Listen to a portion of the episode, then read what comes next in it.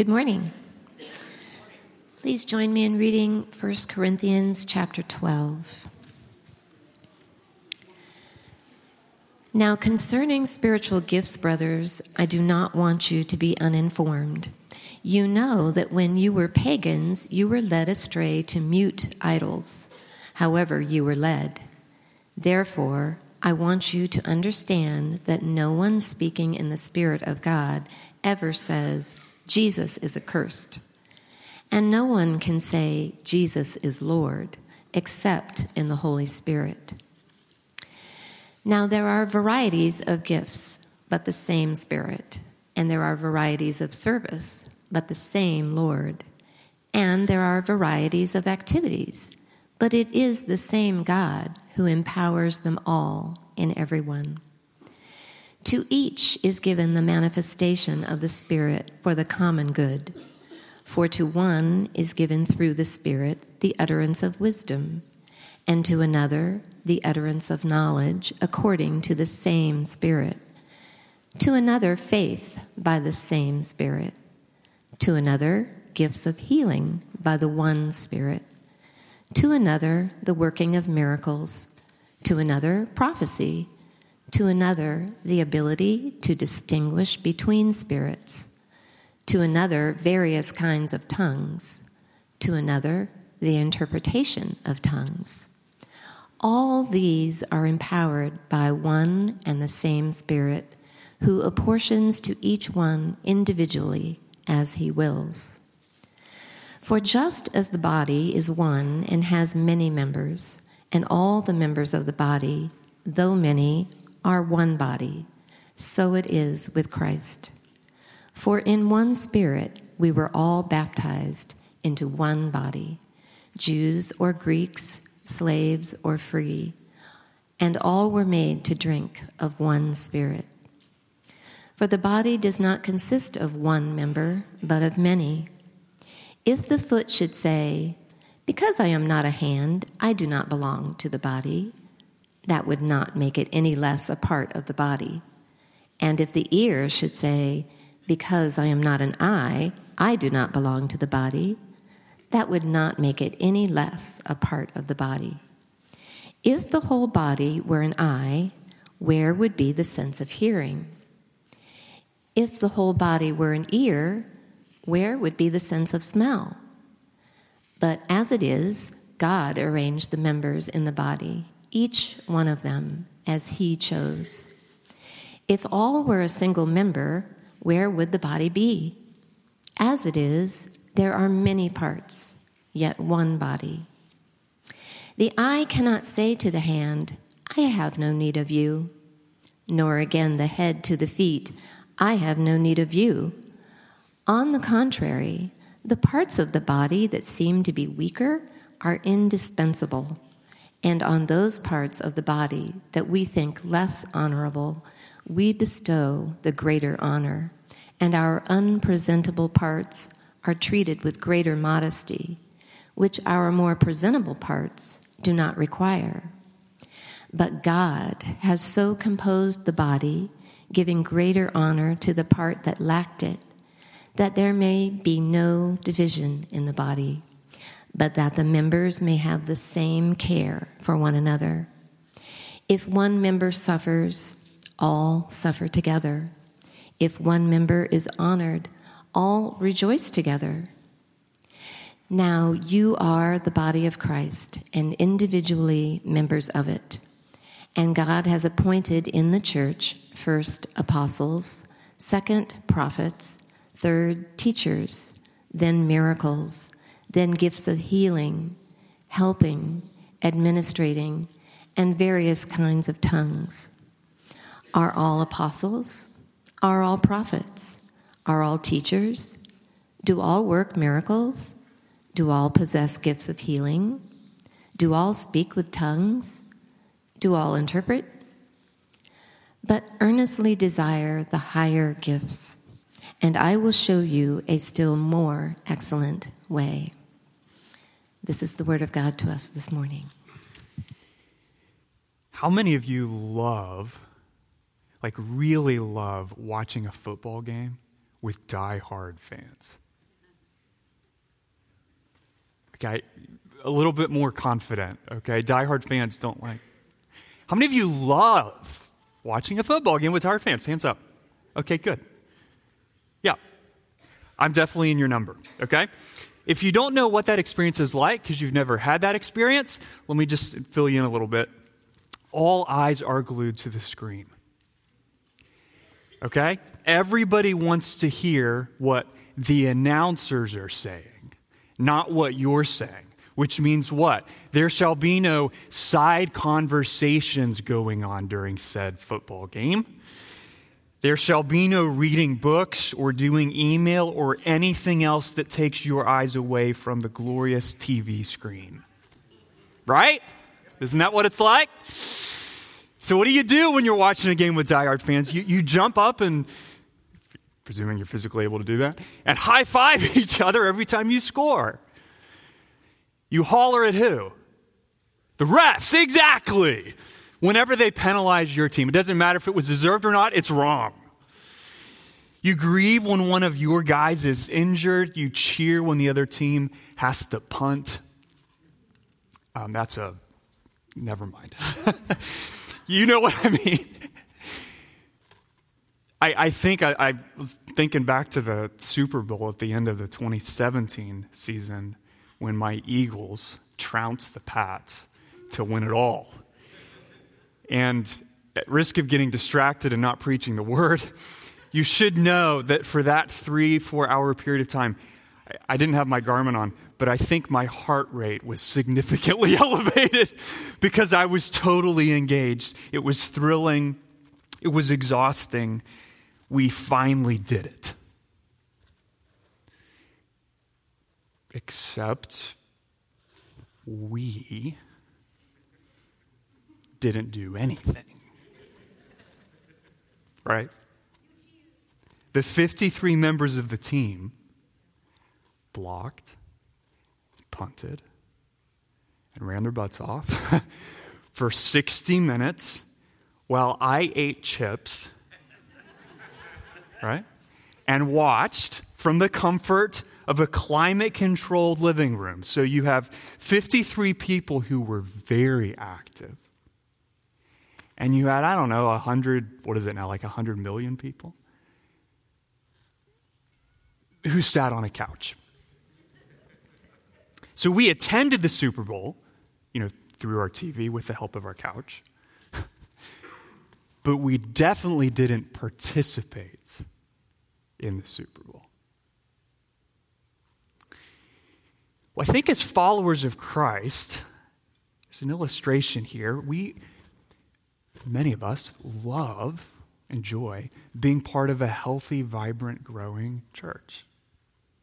We love that. We, we we talk about how our church is doing, how our team is doing. But all of that emotional identification can mask the fact that sometimes we're doing little more than attending a meeting where we watch other Christians preach and pray and sing and give and fellowship. Just like the Super Bowl, we can do that. And sadly, when I chat with other pastors, and I have dear friends in this area, they often tell me, Matthew, you know what?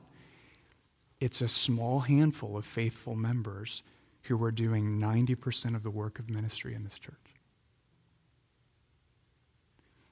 And the rest of the people are just kind of along for the ride. They're not complaining. They're just speaking the truth. And even as I say that, I, I'm compelled to say this. I am deeply, deeply grateful, friends, that by and large, that has not been my experience in this church. Okay? It's not been my experience in this church. This, this congregation is filled with men and women who have faithfully owned and done the work of ministry here for decades. Amen? Yeah. We stand on their shoulders, including this guy.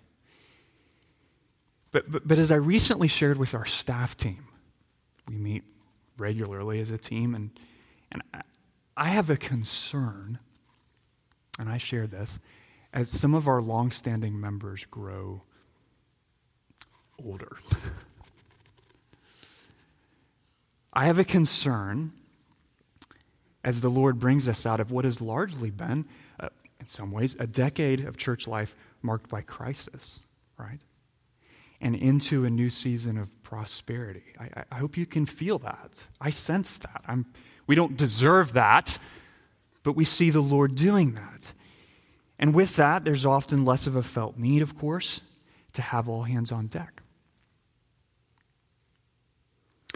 So I share this with you not, not as a rebuke, okay, but as a warning.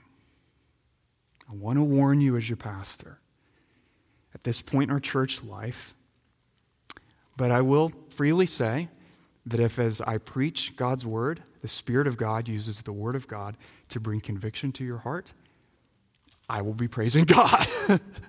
Okay? That's what he loves to do. He disciplines those he loves. But I'm I'm going to warn you today because I see the selfishness that lingers in my own heart. The selfishness that cropped up and created a big old conflict with my boys last night that I had to go back and ask for their forgiveness for. Selfishness lingers in our hearts, right? No matter how long you've been following Jesus. And I see that, and I see the changing seasons in our church, and I'm concerned that we could become spiritually passive when it comes to doing the work of building up this congregation. Notice I'm not saying we have. What am I, what am I saying? A warning.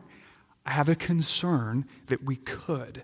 We could content ourselves with all the good feelings that come from being part of a happening congregation, you know?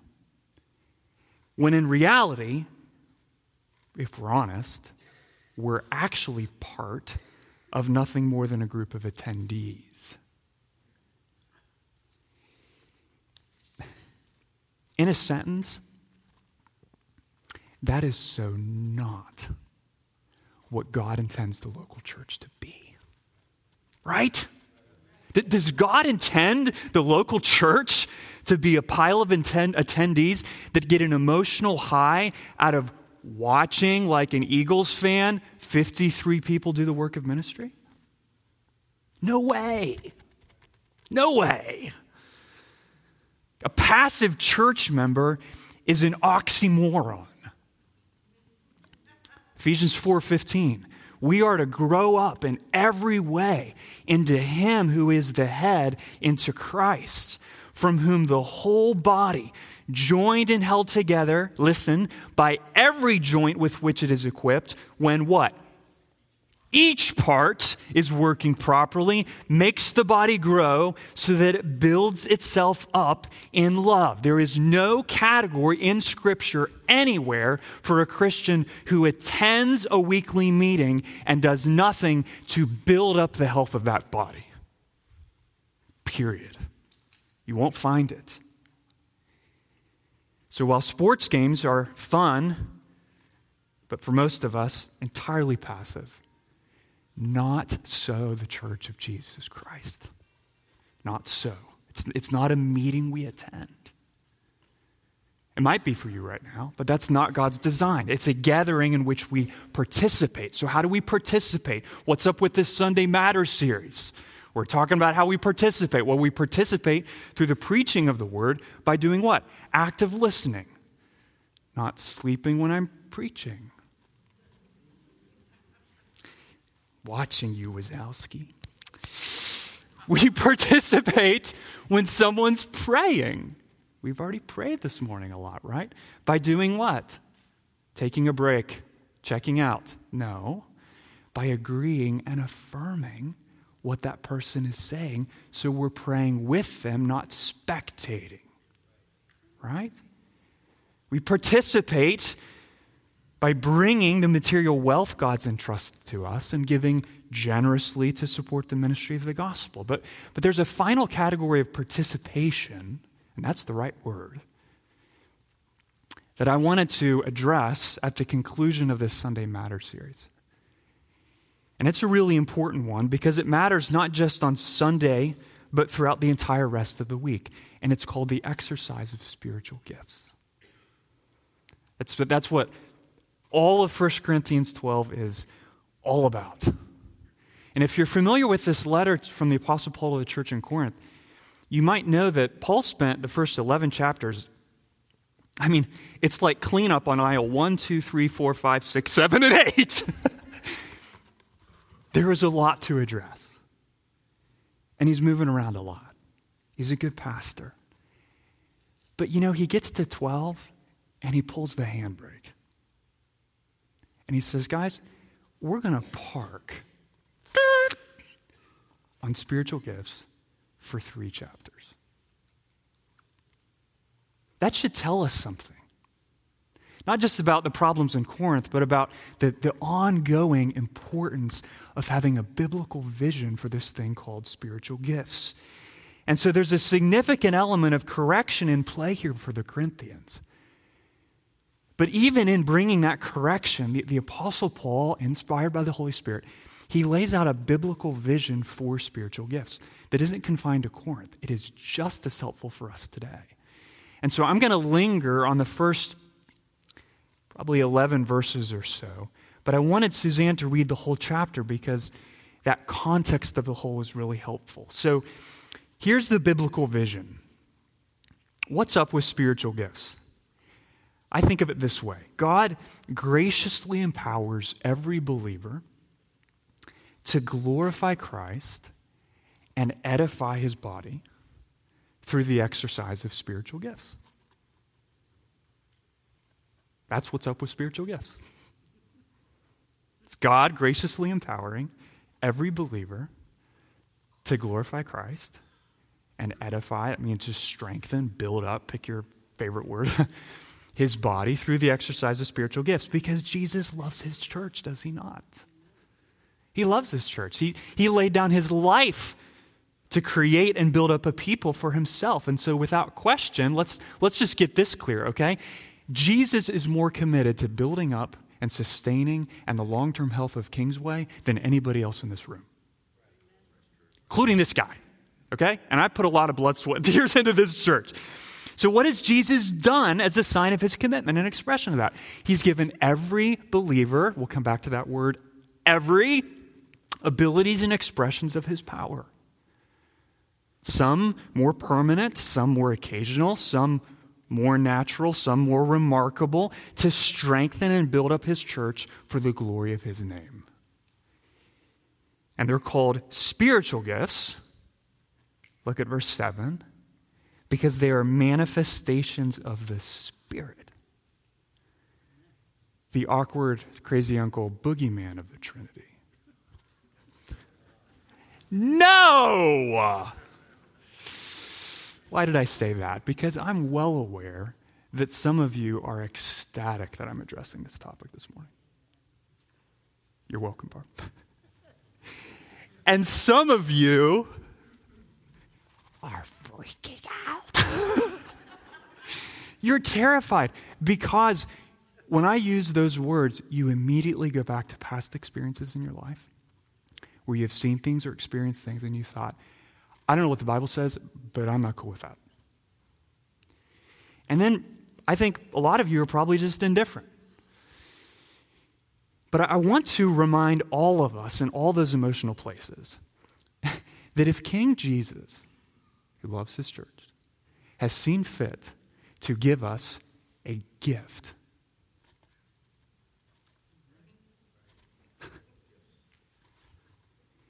then maybe we shouldn't ignore it. Amen? Maybe he knows what he's doing. Maybe he loves his body enough to give us the resources and abilities that we need to become more like him. And so if Jesus has seen fit to give us a gift, then friends, because he doesn't make mistakes and he always knows what he's doing, we can dive into this topic with faith and joy. No matter your background, knowing that Jesus has really good things, not just for you, me, but for our whole body, okay? So Let me just highlight a few of Paul's main points here, recognizing we could do a whole series on this chapter.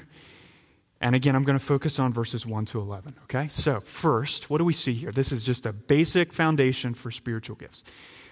First, the gifts of God the Spirit are given to make much of God the Son.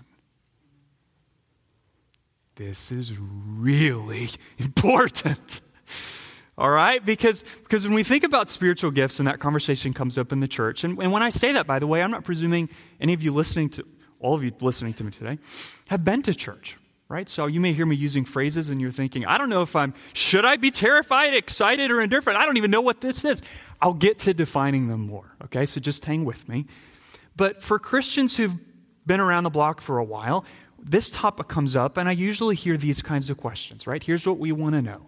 Exactly what are spiritual gifts, and how do I know which ones I have? That's kind of where we go. Well, that is most definitely not where Paul goes, at least at the beginning. And that's worth noticing. He actually goes to the reason God gives gifts in the first place. Imagine that. And he does that by reminding the Corinthians of who they were before they came to faith in Christ. They were, look at verse two, when you were pagans, apart from Christ, you were led astray to mute idols. So the spiritual forces and powers at work in their life did not lead them to honoring and exalting the one true God. Okay, the, the evil one, Satan, and all the spiritual forces and powers aligned with him led them in a host of different ways to honor and exalt false gods. Daniel five twenty-three, and you have praised the gods of silver and gold, of bronze, iron, wood, and stone, which do not see or hear or know. But the God in whose hand is your breath and whose are all your ways, you have not honored. That's every one of us before Jesus breaks in. And he broke in with the Corinthians, right? Even in the mess. All of that gloriously changed when they turned from sin to trust and obey Jesus. What happened when that happened? The Spirit of God made his home in their hearts. He camped out, as it were. And that's the same Spirit that raised Christ from the dead. And he brought an entirely new spiritual influence to bear in their life. It wasn't like they just switched eternal destinies. Well, when you get to the final day, now you're going to go heaven instead of hell. Congrats. No, something changed now in the spiritual realm, in them. The Spirit of God indwelt them, and the Holy Spirit's calling card, if you would, or the litmus test of his activity in their life is very clear. If you want to know, Kingsway, if you want to know if a word or a deed is a result of the activity of the Holy Spirit or an act, the result of an activity of an evil spirit, ask this question. Does the inspired word or deed make much of Jesus or not? Look at verse three. Why do I say that? I want you to understand that no one speaking in the Spirit of God ever says, Jesus is accursed. And no one can say, Jesus is Lord, except in the Holy Spirit. Okay, in other words, wherever the Spirit of God is genuinely at work, Jesus will be exalted. That's the pattern. Jesus will be honored. The activity of the Spirit of God always glorifies what? The name of the Son of God. That's the pattern. And that's not surprising if we've been reading our Bible and you've heard Jesus say in John fifteen twenty-six, when the Helper comes, whom I will send to you from the Father, the Spirit of truth, who proceeds from the Father, he will what? He will bear witness about me. Does the Holy Spirit ever draw attention to himself? No, he draws attention to Jesus. So It's as if Paul's saying to the Corinthians, guys, as we wade into this conversation, let's make something crystal clear up front. The only actions that are inspired by the Holy Spirit are actions that make much of Jesus. That's the point. If they draw attention to you or to the gift more than the giver, something's wrong. Okay? So anything we do, friends, in the name of exercising spiritual gifts, if it does not make much of Jesus and draw attention to Jesus and turn people's eyes away from us and back to Jesus, something's not right. That's the first point, okay? It doesn't matter how inspired or spirit-led somebody claims to be.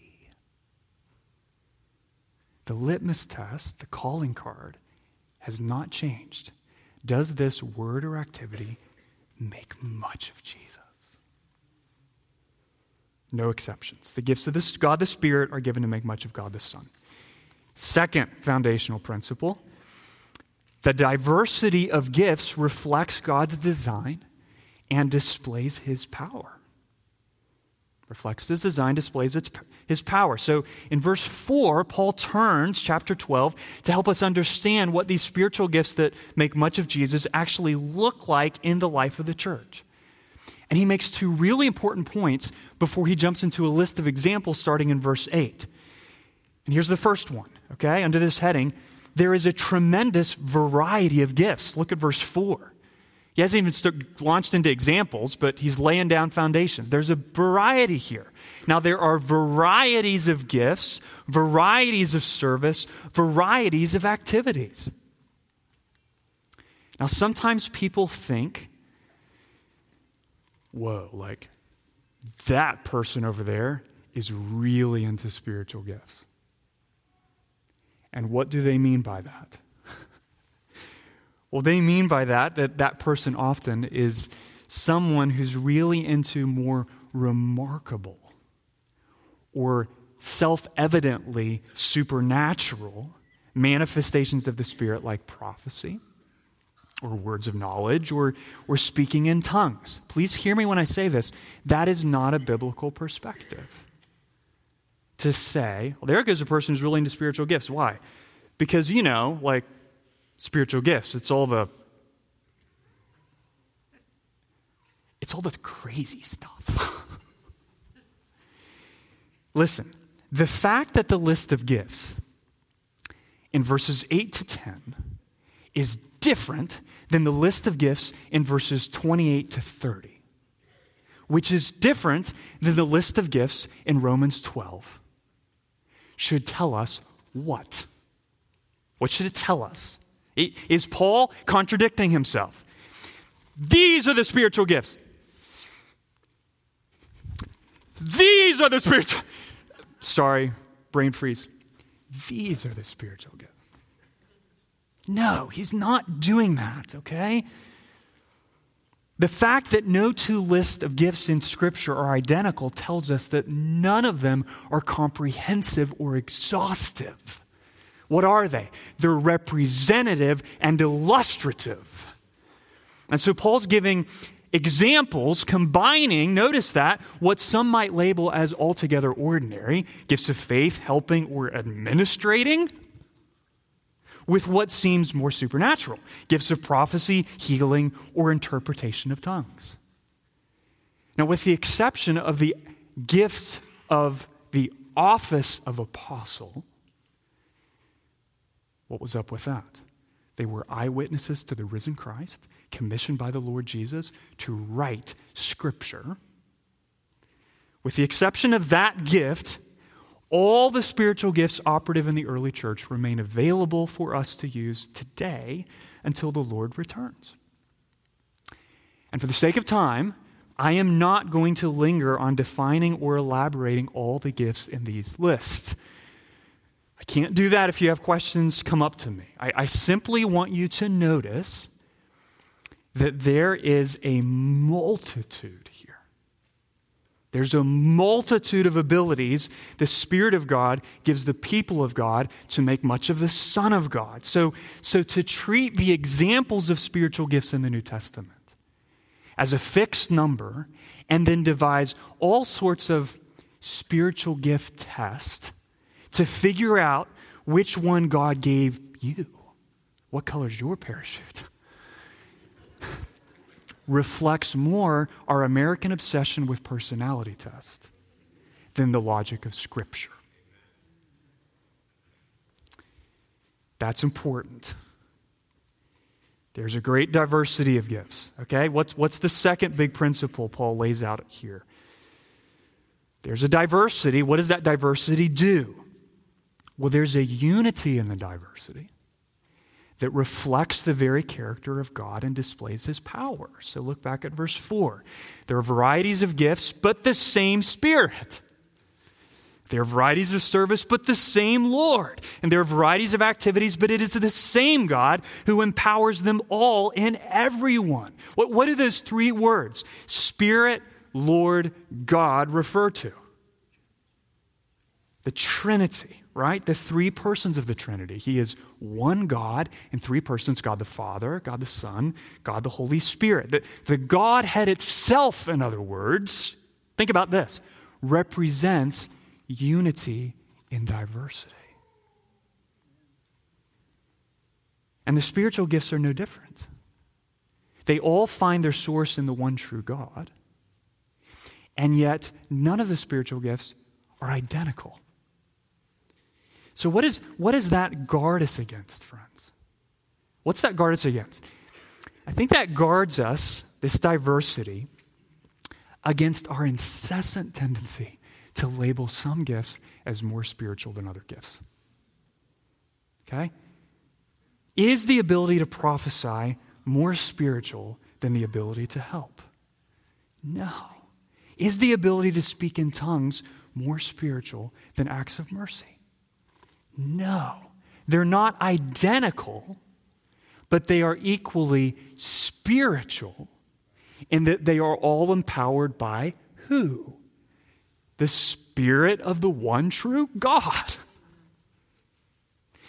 So my heart sinks when I hear Christians talk as if anyone can clean baby toys in the nursery or make coffee in the foyer, but you know, it takes a special spiritual gift to preach God's word or, or lead worship or share a prophecy or something that's really spiritual. That, that is nonsense, friends. That's nonsense. To think like that is to deny the supernatural power of God in what appears ever so mundane and ordinary.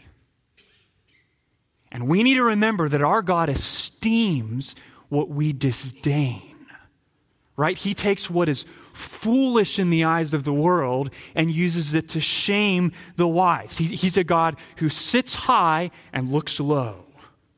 That's how He rolls.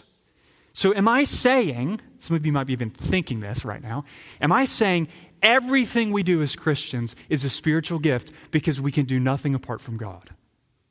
Am I saying that? Think about it. I'm not saying that. We certainly can't do anything apart from God. That's biblical. At the same time, Paul makes clear with phrases like to one and to another that there is something unique about spiritual gifts that goes beyond the power the Spirit gives every Christian to love God and love our neighbor. Spiritual gifts usually manifest themselves in the form of a pronounced strength in a particular area of service or ministry. And so one Christian may be strong in one area, and another Christian may be stronger in another area, and that by God's design.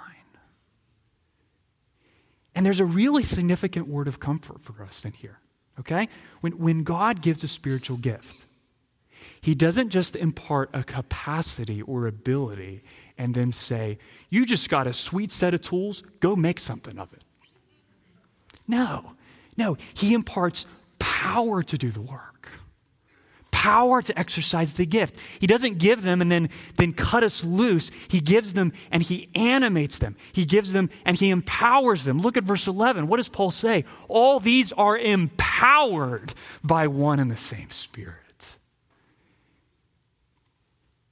who apportions to each one individually as he wills. And so we need to guard against the not so subtle pride that would say, because I have this gift, shh, don't say it aloud because that's not good, but I'm more important in God's kingdom. Think it, don't say it, then you'll get corrected. But you know it's true. Or we should, shouldn't say what? Well, because I didn't give that, get that gift, God must love them more than he loves me. We do it both ways. We have to guard against that. Friend, don't begrudge the sovereign will of the God who knows what he's doing, or arrogantly interpret it as an expression of his displeasure.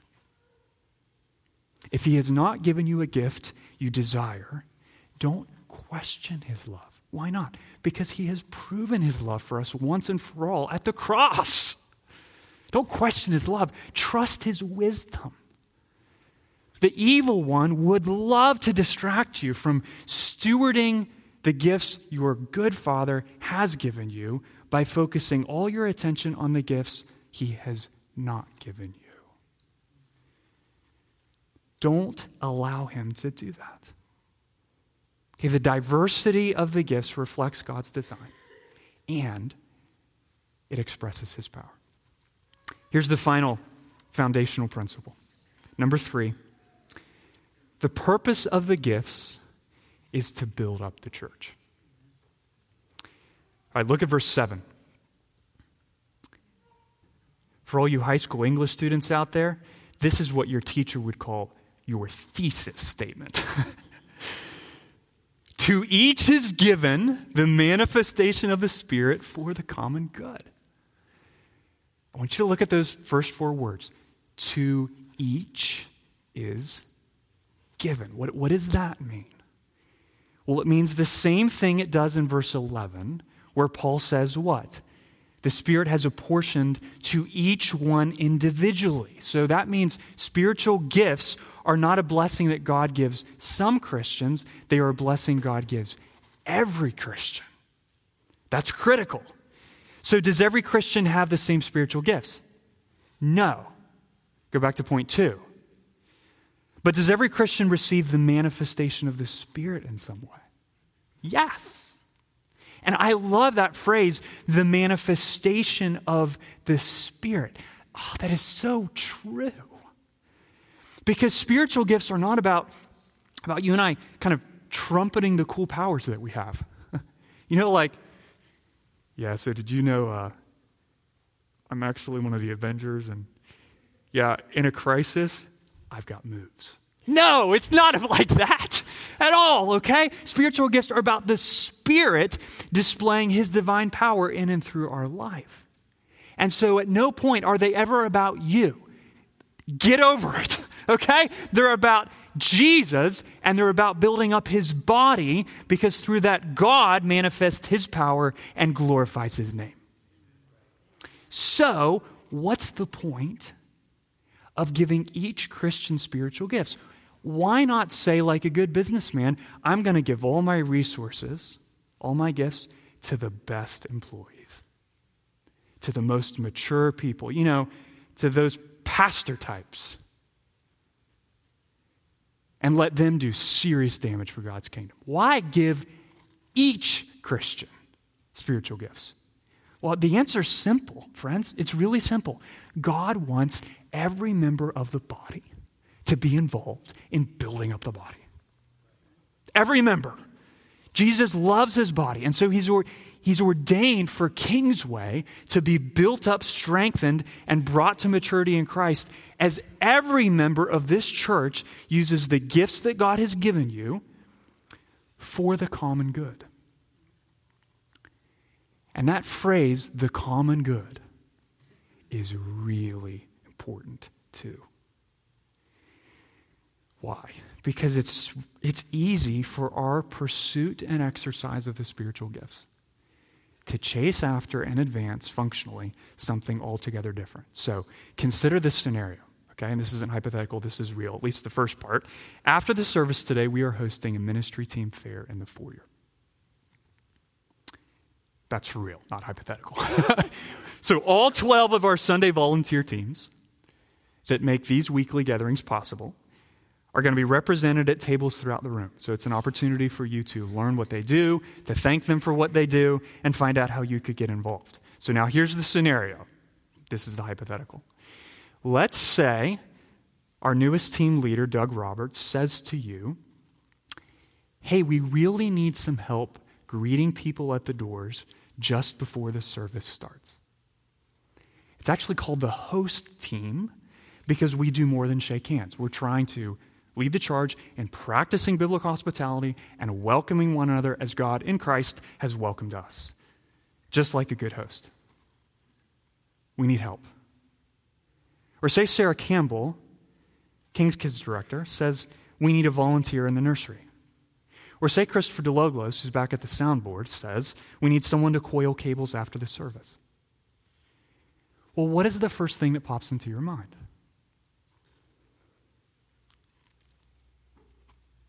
Would it be fun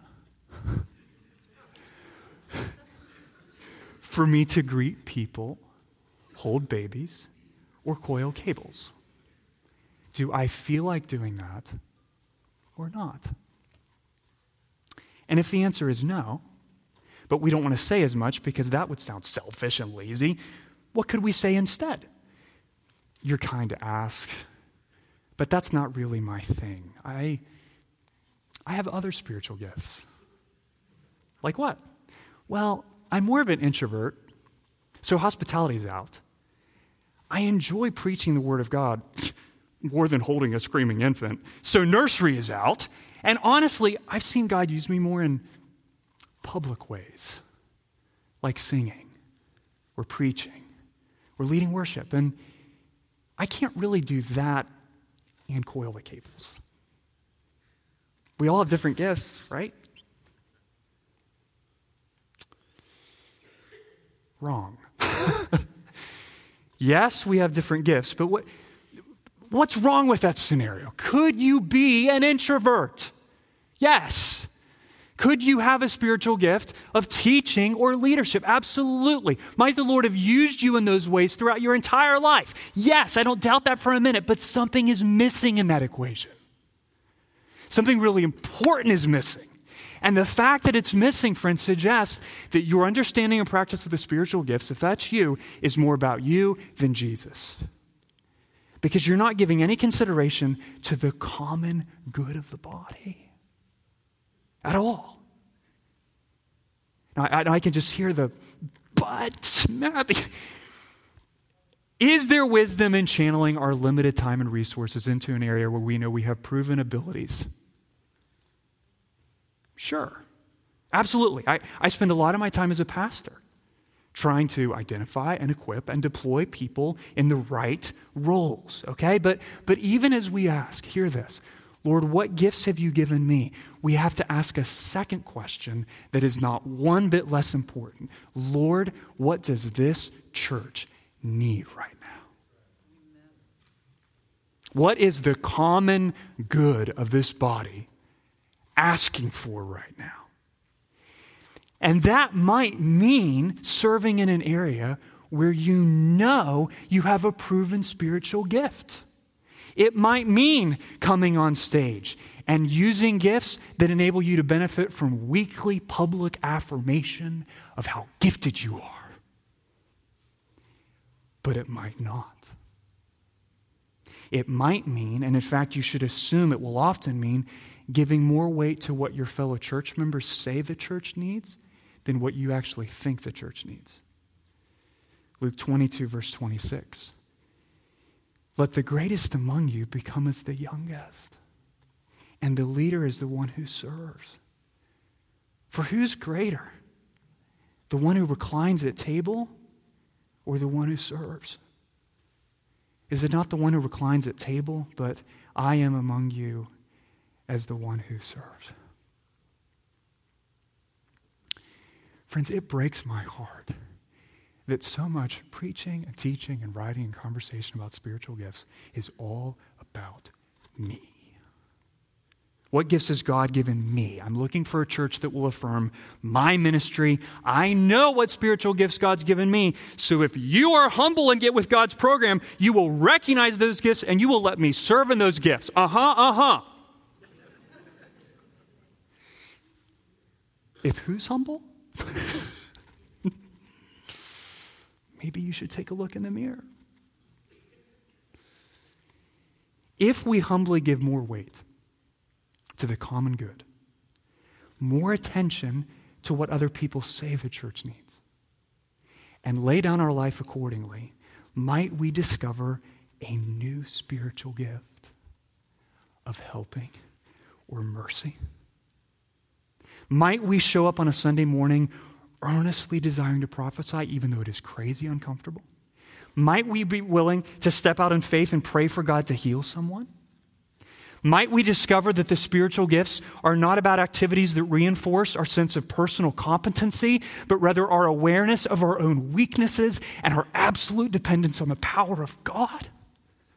Might we discover a new joy in exercising our spiritual gifts for the common good instead of our own comfort, reputation, or sense of personal fulfillment? What is verse seven and the entire sequence of illustrations in the whole second half of this chapter say to that? Yes. Yes. We honor Jesus with our spiritual gifts by diligently exercising them in a way that builds up the church even when it's hard. And if you look at verses twenty-four through twenty-six, it's very clear that the whole goal, as Paul reminds the Corinthians, is to care for the body. Because spiritual gifts aren't about making you look great or feel important. They're about honoring Jesus and building up his body. If you exercise them that way, trust me, you will experience more joy, not less. More satisfaction, not less. More of God's power, not less.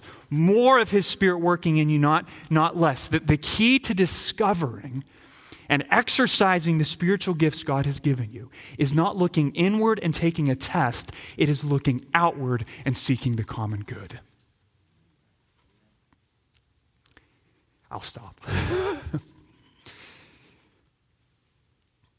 But that's really important. Feel that. Our God graciously empowers every believer to glorify Christ and edify his body through the exercise of spiritual gifts. That means every member is essential, every gift is essential, and we should especially desire those gifts that bring spiritual help and encouragement to the Christians around us. And that's why the gift of prophecy, for example, is directly listed as greater, some of you caught this, than the gift of tongues at the end of chapter twelve. Greater? Does that backspace everything you've been saying? I know why you didn't read those verses. No, it doesn't. Look at First Corinthians fourteen, verse five. The one who prophesies is greater, no apologies, than the one who speaks in tongues, unless someone interprets, so that the church may be built up. What are the most significant, earnestly to be desired gifts in the Bible? They're not, they're not the ones that only build up you. Those are gifts, and they are to be desired. But the most important gifts are the ones that build up the body and the church. What gifts the Lord sees fit to give you, friend, is his decision. Whether you are faithful to use that gift and steward that gift or opt for passive attendance around here is your decision. And I urge you, as God has given you a gift, to be faithful to use it, even when it's hard, and, and to not assume that just because you have yet to receive a particular gift, God will never give you that gift, no matter how old you are. God, God doesn't tell us to earnestly desire spiritual gifts so that he can ultimately let us down in the end. He tells us to earnestly desire them because he's a generous king who loves to answer our request. So here's what we're going to do. Before we head out to this ministry team fair together, I, I want us to sing to the Lord and offer our lives to him. So Bruce, you and the gang can come on up here.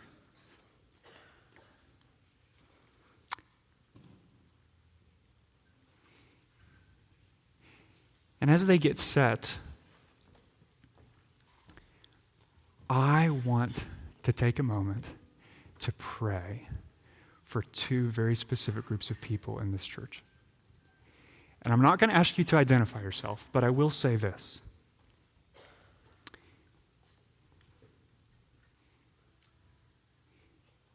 If you are in the category of, I really want the Lord to increase the spiritual gifts in my life, and I have been wanting him to do that for a long time, and with every year, I feel like I'm more and more and more on the fringe.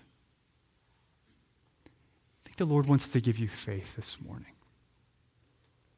That he sees you, he knows the desire of your heart, and when he says earnestly desire, he's not playing games with you. He wants to care for you. And the second group are those who, if you're honest, you realize you've grown apathetic or passive in using the spiritual gifts God has given you. And, and you can just feel the temptation to coast, to laziness, and you need a fresh impartation of power from God to lay down your life to build up this church. And that might mean confessing to the Lord where you used to be diligent years ago, but as you've grown older, you've grown apathetic. I want to pray for those groups, and then we're going to sing.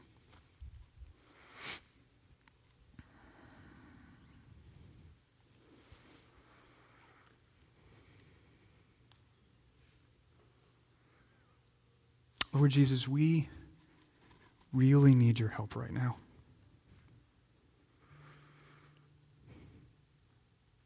We need your help because